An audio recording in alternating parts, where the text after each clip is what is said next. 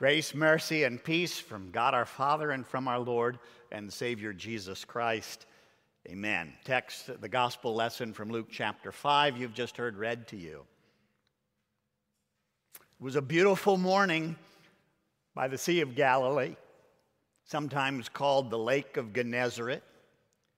Crisp and clear. The water was still laying flat and calm because the sun had not quite warmed the air enough to create a breeze and, and stir the water.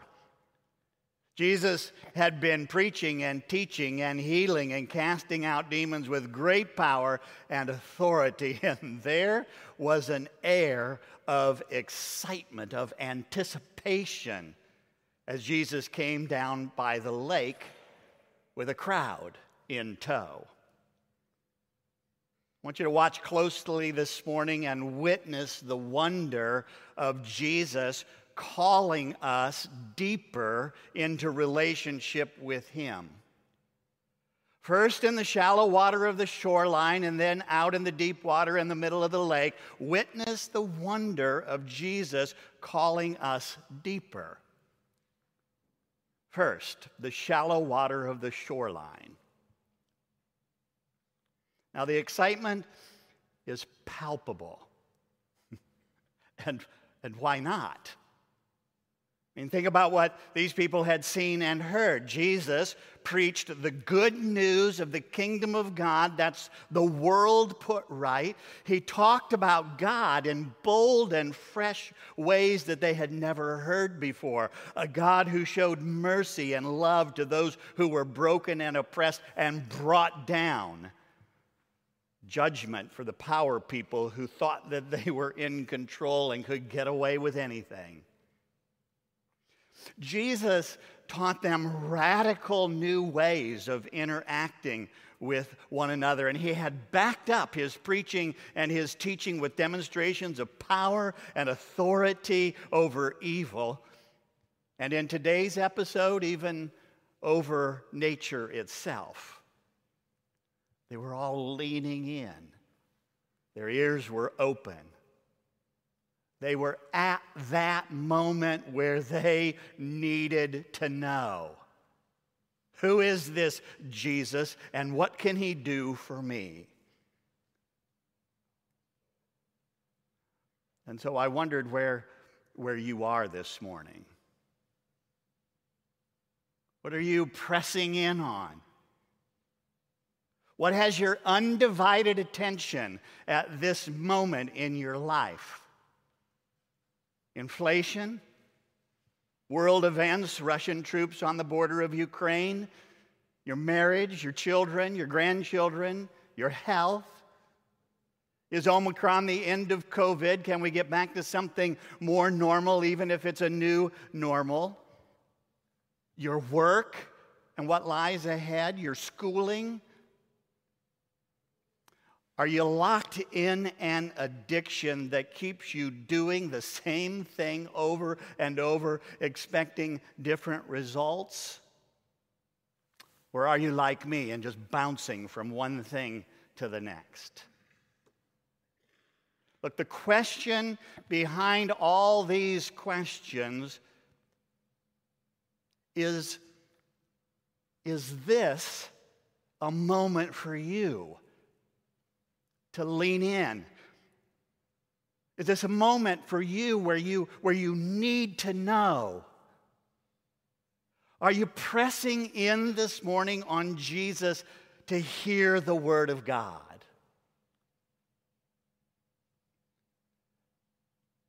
Look, it had been, what would you guess, uh, a 12 hour night shift for Simon and his partners.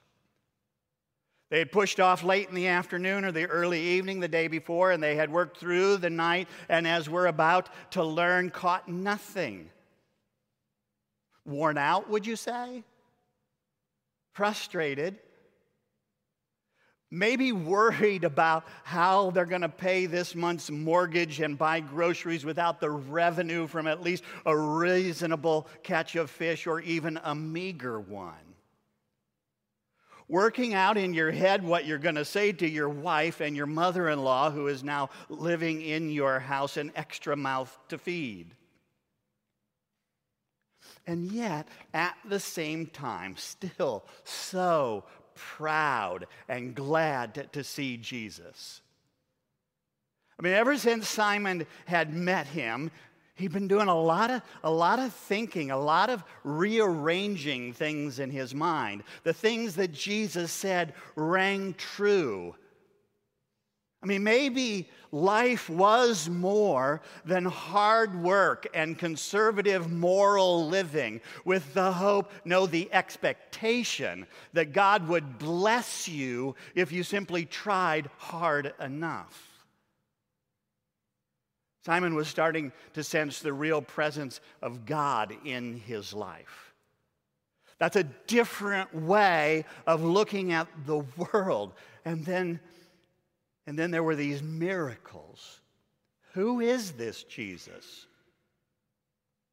Sure, of course, Jesus. I'm, I'm honored that you would choose my boat. Certainly, we'll push off from the shore a bit to provide you a pulpit and I'm also glad that all of uh, these people, my friends and neighbors, are here to see that you have chosen me to be one of your special students. So it's been another busy week. Look, I see people who are tired and who are worn out. I think that's a great big part of this great resignation that the media keeps talking about. People are tired of being slaves to their paychecks. The human soul was not designed by God to run 24 hours a day, seven days a week. Six days He created, and on the seventh day He rested. He Sabbathed, and He commanded that we Sabbath too, that we stop, that we come to worship, that we lean in, that we listen, that we enjoy the gifts and the blessings that He has given to us. Look, I'm incredibly glad that you are here this morning. But if you are just looking for good advice to get you through the next week, then you have come to the wrong place. Because Jesus is not content to be your life coach or your advisor. Jesus climbs into the boat of the circumstances of our lives, and he is not here to just help us be better people, although he will certainly do that too. What was that? Jesus? I, I'm not sure what I heard what you said. You're not serious, right? What did Jesus know about fishing in contrast with an expert like Simon? It must have sounded like ignorance for this former carpenter turned rabbi to designate the deep as the place for making a catch of fish, and like double ignorance to ask that this effort be made now, well on into the day. And to make it worse, Jesus orders this while the multitudes line the shore. People who knew about fishing People who would give Simon a little smirk and a laugh for doing something so apparently irrational, foolish, and contrary to all experience. You can almost hear them down at the pub later that afternoon. Did you hear what happened to Simon today? That new rabbi friend of his told him to put out into the deep in the middle of the day and let down his nets for a catch. Poor old Simon. What was he going to do? Say no? Explain to Jesus that it's not deep places, but the shoals before the lake gets deep where you catch fish, and it's not broad daylight by the nighttime that's best for fishing. Jesus was asking a lot of Simon. And he intended it to be so. He intended it to be in order like that. And the look on Simon's face must have been priceless, and his words uh, show how strongly he felt it. But he obeys. And why? Well, he says it. At your word, Jesus, I will let down the nets. Because you see, that's what Jesus is after. Simon was to drop everything else and throw himself absolutely on the words of Jesus. So, what do you do? When the way of following Jesus goes counter to your own experience or to science or to worldly wisdom or to reason or to whatever else it is that you rely on. When the world says, do unto others before they do unto you, if someone strikes you physically and or emotionally, strike back. If it feels good, do it. A little lying and cheating if it doesn't hurt anybody is no big deal.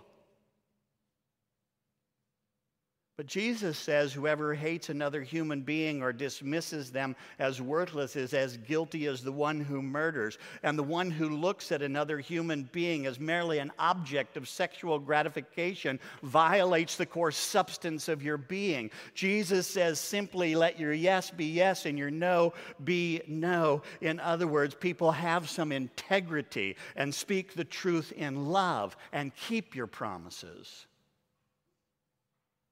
Oh. And when your self righteousness flares up, because you come to church and you say your prayers and you give away some of your money and you start to think that that makes you better than the rest of those people, you are in the most dangerous place of all. Let the one who thinks he stands take heed lest he fall. It is time to move out into the deep water. It is time to witness the wonder of Jesus calling you to go deeper. Here is a custom designed miracle that carried Simon over, that seeks to carry us along with him to absolute confidence in Jesus' words. And it is recorded and it is proclaimed to you today to produce the same effect, to work in you that overcomes the world. See, here's what I'm wondering as a congregation, as the people of God in this place, can we continuously tune our hearts to Jesus' words so that we can witness the miracle of faith, deeper and deeper faith in the midst of our everyday, ordinary circumstances of life? Did you ever notice that Jesus has a habit of supplying an overabundance? Think wine at Cana. And here, enough fish to sink two boats.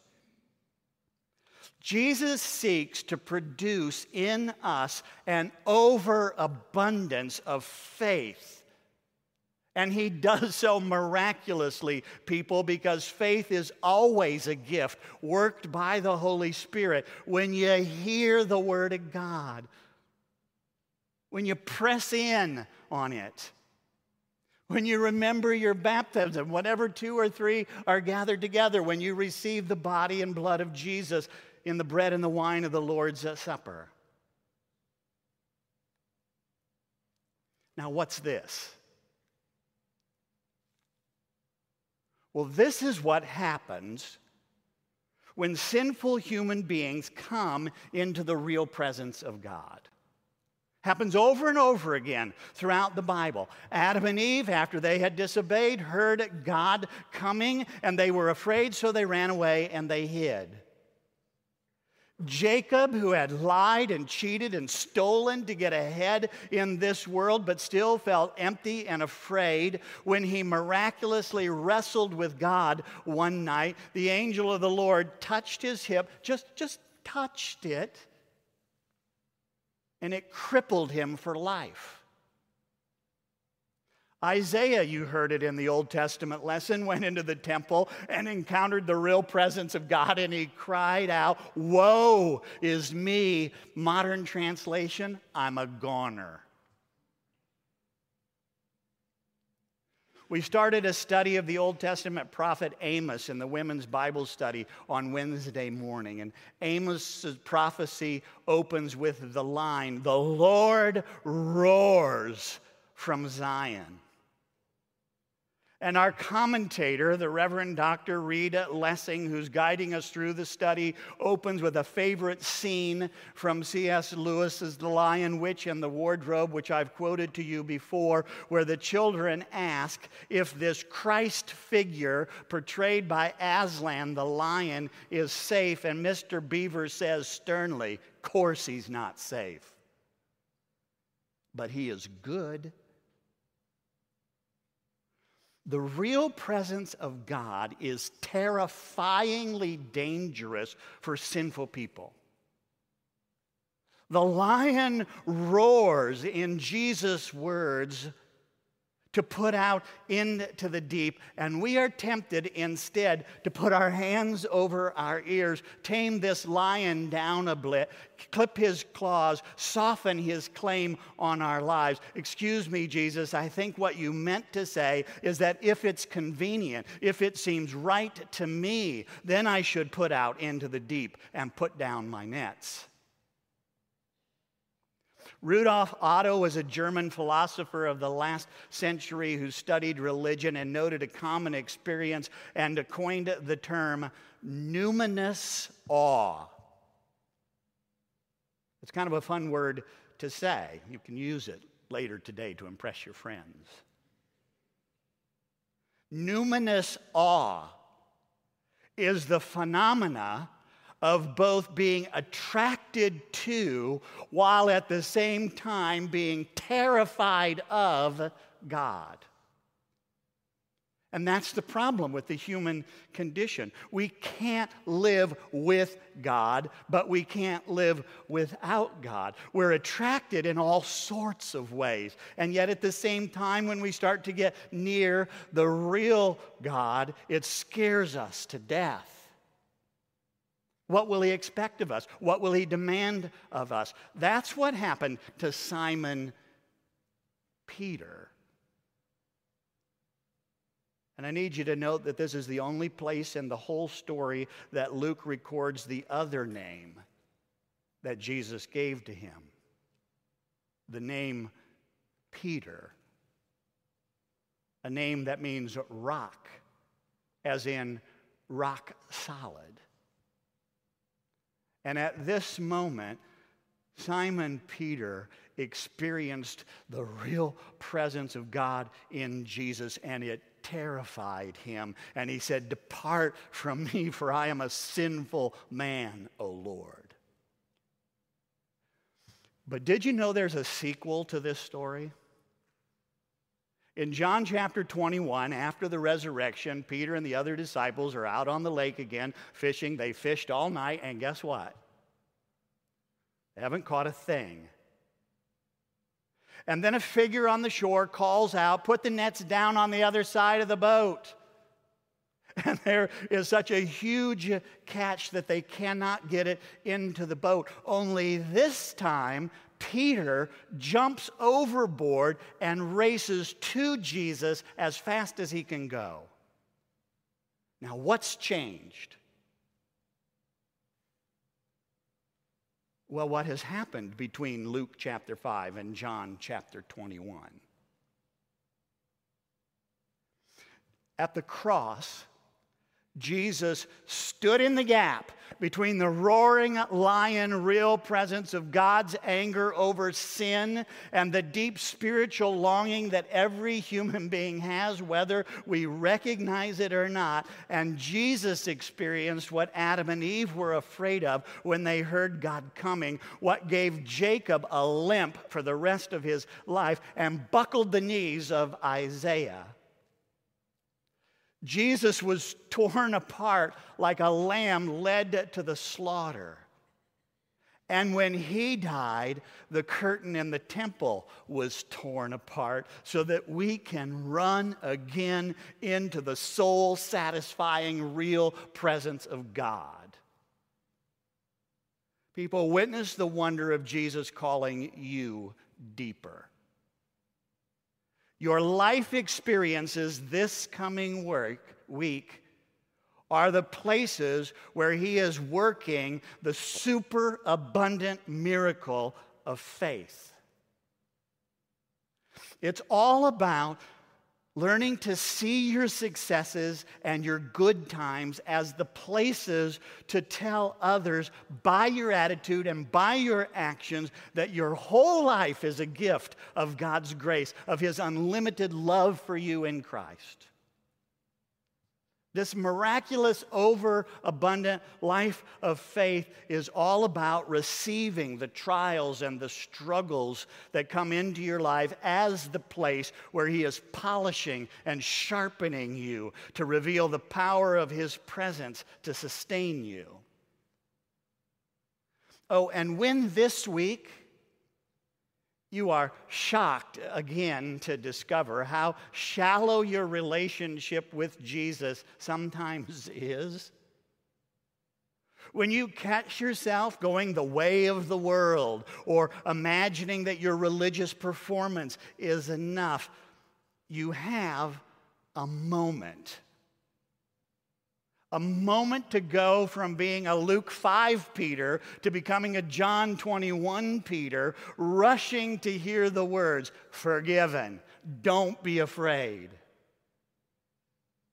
Luke uses a clever word to end this story that you can't really see in English when he says, From now on, you'll be catching people. Because the Greek word literally translates to catch alive in contrast to the catch of fish, all of which the catching killed. The language interprets itself. The gospel of Jesus that has been poured out on you again this morning at work in you and through you never kills. It raises us from the dead and it keeps us truly alive. Witness the wonder of Jesus calling you deeper? And go make some people alive. Amen. The peace that passes all understanding. Keep your hearts and minds in this true faith unto life everlasting. Amen.